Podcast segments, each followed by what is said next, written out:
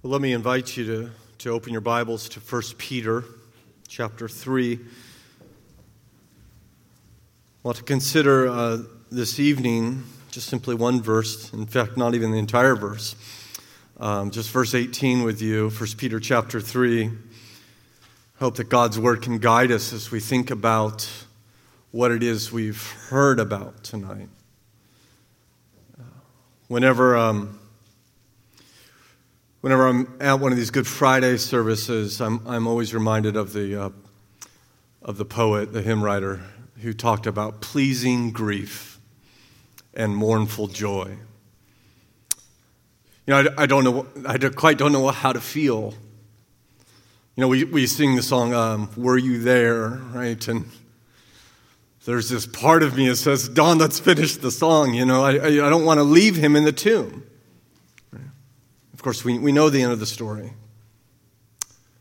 But they did not, did they, on that Friday night? He was t- to them uh, dead. And so they put him in the tomb. I want to consider with you tonight, uh, just briefly, Jesus' death. I hope you understand how utterly unique Christianity is when we come to these truths that Jesus would claim, unlike all the other founders of every single religion, the point of his life was not his teaching, it was not his example, but the point of his life was his death. I am the good shepherd, he says. What, what does that mean? He tells us the good shepherd lays down his life for the sheep. I have come to give my life, to die as a ransom for many.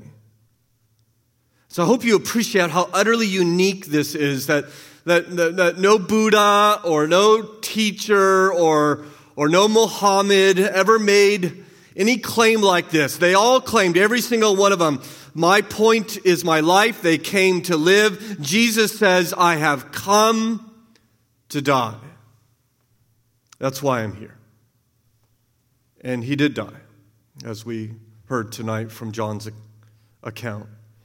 But of course, it's not enough to know that he died. Everyone knows he died. What we need to know is why. In fact, elsewhere, Jesus says, Only if I die will I bear much fruit.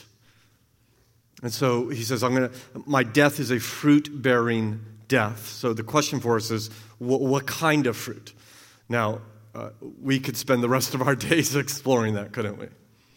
And so I simply want to look at this one verse and kind of say, well, what, where's the fruit in Jesus' death? And let me just suggest to you that 1 Peter 3.18 tells us, describes two kinds of fruit. One is one, one kind of fruit we might call salvation. The other kind we might call transformation. Or we might put it this way. He came to give us life and then at the same time, he came to enable us to live that life differently. So let's begin by thinking about his salvation. There in 1 Peter 3, verse 18, it says, For Christ also suffered once for sins. The question might be okay, whose sins is he suffering for? We'll read on. The righteous for the unrighteous. Now, see how that's parallel. Christ suffered for sins, the righteous suffered for the unrighteous. So we know that, that Christ is, is the righteous one, and he is suffering for the unrighteous one, or he's suffering for sinners. And just to be crystal clear, keep your finger here and look back in chapter 2, verse 24. I thought about preaching this verse. This is another good, maybe next year. He himself bore our sins in his body on the tree. So whose sins? You see it? Our sins. He's bearing our sins. That's why he died. Now, when we, when we heard John's account, we saw something different. That is, we saw this placard above his head, right? And it, it read in, in Aramaic, Greek, and Latin, the King of the Jews. That, that placard above his head is, in, in the Roman world, was called a, a, a, a titulus. It's a tablet that's fixed above the crucified's head In fact, they would, they would wear around their neck when they're paraded through the streets before they're crucified, and on it is their crime. And so if you saw a man dying on the cross, you would look and say, well, why is he dying? And you look above his head, and there his crimes would be. This is why he's dying. He's dying because he's committed treason. He's dying because he's committed murder. He's dying because, in this case, he claimed to be a rival king. So that's what everyone was saw. But when God looked down from heaven, God, God saw a different title, if you will. He saw something else. In fact, Paul, I think, perhaps is alluding to this when he writes in Colossians 2 God has forgiven us all our trespasses by canceling the record of debt that stood against us.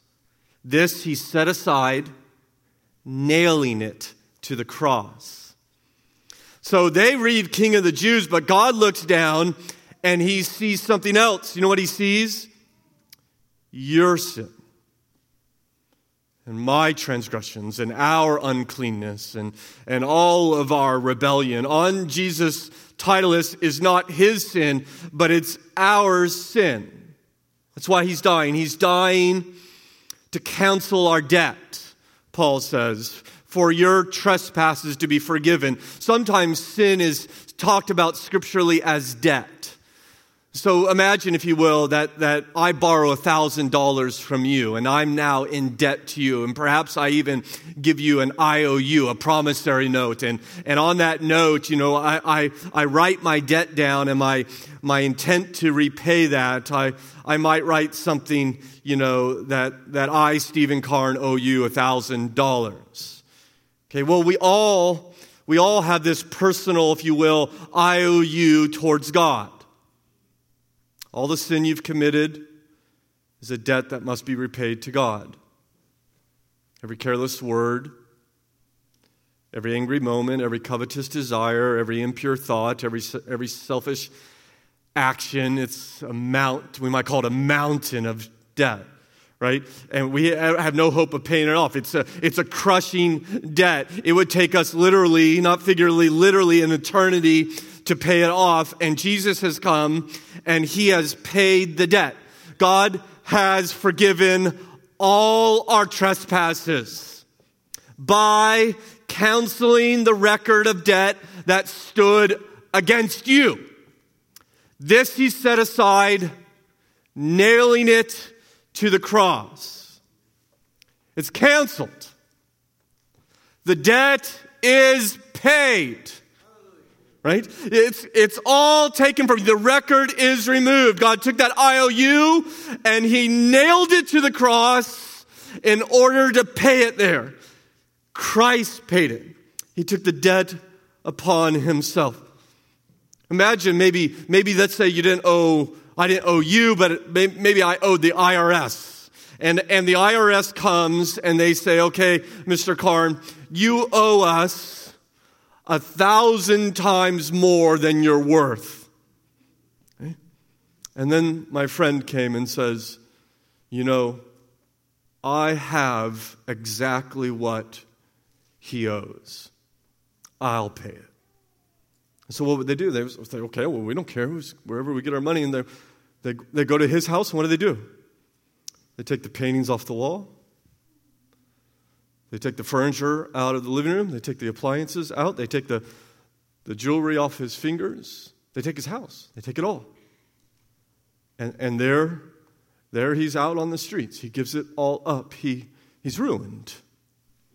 He suffers for your debt. Is that not what Peter is telling us? For Christ also suffered once for sins. He suffered to pay your debt. His paid it in full. His work is finished. The payment is made. What that means, if the payment is made, there is nothing more that you can do to make yourself acceptable to God. The debt is paid. Now, now some of you may be thinking, okay, Stephen, you know, we've heard this before, right? Tell us all right, and we all know this. Jesus came and paid the debt, and that when we say Jesus paid it all and all the rest, and we got that. Anything else you got for us? Well, I'm not exactly sure if you actually got it. So I wonder if we truly appreciated this truth if the life in which we lived would be different. I think that this truth would actually transform us, and I think probably in a thousand different ways. Let me just give you one. I wonder if you're anything like me and the people that I have spoken to, that when you give yourself over to sin, there's an accusing voice that comes. That ever happened to you? And, and the voice says, You really think you should go to church today? In light of what you've done? You're, back to my case, you're going to preach God's word in light of what you've done? You, you really think this is a good time to open the Bible in light of how you spoke to Him? Or you really think you can draw near to God in prayer in light of the, the thoughts that you have been having? You, ever hear that voice? That conscience that comes? You know, if you're in the world, you know what you do with that voice? You just try to shut it up. You don't listen to it, right? You, you, you say, well, you know, who's to say what's right and wrong? Or you say, like, um, well, it's not my fault. It's my genetics, it's my upbringing, it's the traffic. You know, it wasn't me, it was something else. You, or, or you just redefine it and you say, well, that, that, you know, it's not, it's not really wrong, it's just more of a mistake, or, or maybe it's not wrong, maybe it's good, right? We, we change it. That's what you do with that voice. Now, if you're more kind of a re- legalistic kind of religion, you know what you do? You negotiate and you say, okay, yeah, I did that, I shouldn't have done that, but what about all this good I've done? And what, last week I was doing really good, right? And I, I brought so and so a meal, and I, I, I, paid my tithe check, and I've done this, and I've done that. And what you do, if you're legalistic, you, you look at your record. So the world says to your conscience, Be quiet, I'm not listening. Religion tries to bargain. You know what the gospel does to your conscience? Your conscience comes to you. Gospel says, You're right. That was terrible. Can't believe I did that. In fact, conscience, I'm glad you're here because you're helping me run back to my Father for mercy. You're helping me to know I need grace, but don't you ever tell me I cannot go to my Father because the debt has been paid. It's all done. Right? Listen, my judgment day, if you're a Christian, your judgment day is past. You understand that? the trial's over, the verdict is in, it has been rendered not guilty. That's why Christ has died. And so, there, so listen, uh, he, God has therefore, in the debt being paid, God has fully accepted you. If you, listen, if you had done everything right this week, Let's say you go out next week and you, for a whole, whole week, seven days, you don't commit a single sin, right? You are just like Jesus for seven days. You will be no more acceptable to God than if you had spent that entire week sinning. You understand that? That's the gospel. Because you are not accepted by your works. You are not accepted by what you have done. What if you went to the IRS a little, I went to the IRS a little bit later and said, you know, I came up with a hundred bucks. Here you go. Would you like this? The IRS would, would look at me and, and they say, whoa, whoa, whoa, we, we don't want your money. Well, of course they, they wouldn't say that, right? They would take the money. But, but what they would say is, okay, you give, please understand, you giving us this hundred dollars, that does nothing for you right? That doesn't endear you to us. That doesn't make you more acceptable to us. Your debt has been paid. There is therefore nothing you can do to make yourself more acceptable to God. Maybe you're here tonight and you're, you're not a Christian. And I would simply hope that you would, if you're like, what do, what do Christians believe? Well, we believe it is not our goodness and our righteousness and our morality that makes us acceptable to God. In fact, all the good deeds that we happen to do are things we're supposed to do anyways. They don't pay off our debt. We think the only way in which we're acceptable is yielding our life to Jesus who paid for our debt. Right? And, and we, we, you know, we read the, we, we struggle even to get through this account in John, don't we? And we see Jesus dying on the cross. You ever wonder what, you know, what, what kept him there? Everyone's mocking him. Why don't you come down? if you are who you say you are, what kept him on the cross? You think it was the nails? You think it was the soldiers standing around him? He's the creator of the universe. Right? The, he's not intimidated by Roman soldiers, and he's certainly not stopped by nails. He could have come down at any moment. And so, what kept him on the cross? What, what kept Jesus enduring unbelievable spiritual agony? You know it? It's love. That's it. His love for the Father, His love for you, I hope you understand that's why he's there. You understand that love. You, you know what it's like to be in pain? And, and listen, you, you, people, have to, people have to hold you down, they have to restrain you. I remember taking a, one of my children to the doctor, and literally I had to put all my weight to restrain this child in the midst of pain. What held Jesus down? What restrained Jesus? His love for you. That's what pays your debt. That's what takes your sin. So, why did he do it? Well, look on, read on in verse 18. Look what he's accomplishing. For Christ also suffered once for sin, the righteous for the unrighteous. Why? That, here it is, he might bring us to God. So, what this tells us, what we've already heard, learned, is that our sin well, there's nothing we can do that make us more acceptable to God. Let me put it that way. There's nothing you can do, no righteousness that can make you more acceptable to God. But what this also teaches us, Christ has done this to bring us to God. Therefore, there's nothing you can do to take yourself away from God. You can't bring yourself closer and you can't bring yourself farther away because what often we do is we sin and we think, well, how can God continue to love me after what I've done? Uh, we, we think our sin will take us from God, that Christ's itty bitty tiny little love is not enough to match your terrible and heinous sin. Well, my friends, look what he's done for you. Look what he's endured for you. That he took a tidal wave of agony upon himself. He took a tsunami of, of suffering, the like of which no one has ever experienced before. That's what he's done. That's finished. So, what then can you do that's going to wear him out? Right? What can you do for him for Jesus to say to you, okay, that's just too much to endure? It'd be like if someone gave you a kidney and then he said a year later, Do you mind getting me a cup of water? And they said, What are you talking about? A cup of water? I have to get out of my chair, walk to the kitchen. That's too much. No chance. Right?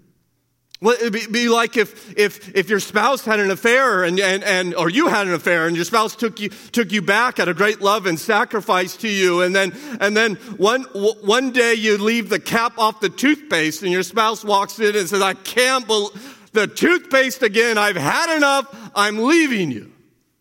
Right? What can you do to wear out Christ's love in light of the cross?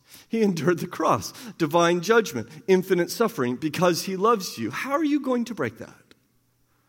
My friends, there's nothing you could do to make yourself more acceptable to him, and there's nothing you could do to make yourself less acceptable to him. No matter what sin you commit, it will not do either. You say, well, doesn't he care about sin? Well, yeah, he cares about sin. Look over in verse 20, chapter 2, verse 24. Let me just show you here so I'm not misunderstood says he himself bore our sins in the body in his body on the tree. Why? This is the purpose here that we might die to sin and live to righteousness. So look, look christ died for sin that you might die to sin. Yeah he, he cares about sin.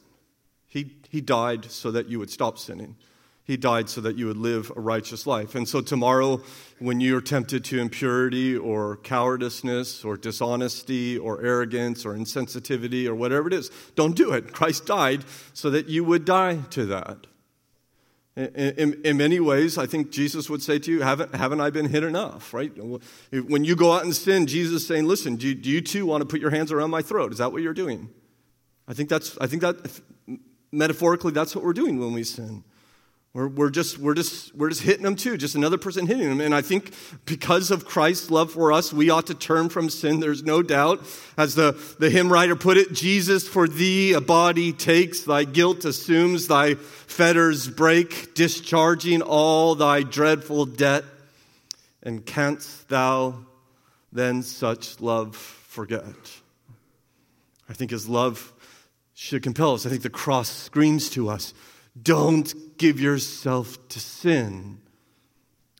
But, my friends, when you do, the cross screams to you, you can always come back. You can always come back. You say, I'm too unworthy. You can't accept me because what I've done. Jesus says, Do you realize what I've endured for you? Nothing is too much. I love you. And therefore, I have given myself up for you. And I never want you to forget. And that's why we, every year, have a Good Friday service. Not that we don't talk about the cross every Sunday morning as well, but a special time to consider the work of Christ. But even more than that, it's why we have this meal in front of us, isn't it? As the Lord has reminded us that this meal is our time to remember the sacrifice of our Lord and what it means for us. My hope is that we prepare our hearts to take it and we hold the elements in our hand while everybody receives so we could eat and drink together. That you might contemplate and even rejoice in your heart that Christ has died to pay my debt. And therefore, there is nothing I can do to make myself more acceptable to Him, and nothing I can do to make myself less acceptable to Him. I have been brought to God simply through the work of Christ. And that indeed would produce great joy in your hearts. You pray with me? Our Father in heaven, we are thankful for your word. But more than that, we're thankful for that to which it testifies that our Lord has come and he has died that we might be forgiven. You have taken our great record of debt and nailed it to the cross, and therefore all our trespasses are forgiven, they're blotted out. I pray, therefore, we would live with great confidence and hope, and that we would be quick to return to you, to be with you, for Christ has died to bring us to you. We thank you that you and you alone are our only hope. And it's even in this meal that we celebrate those truths. We pray in Christ's name. Amen.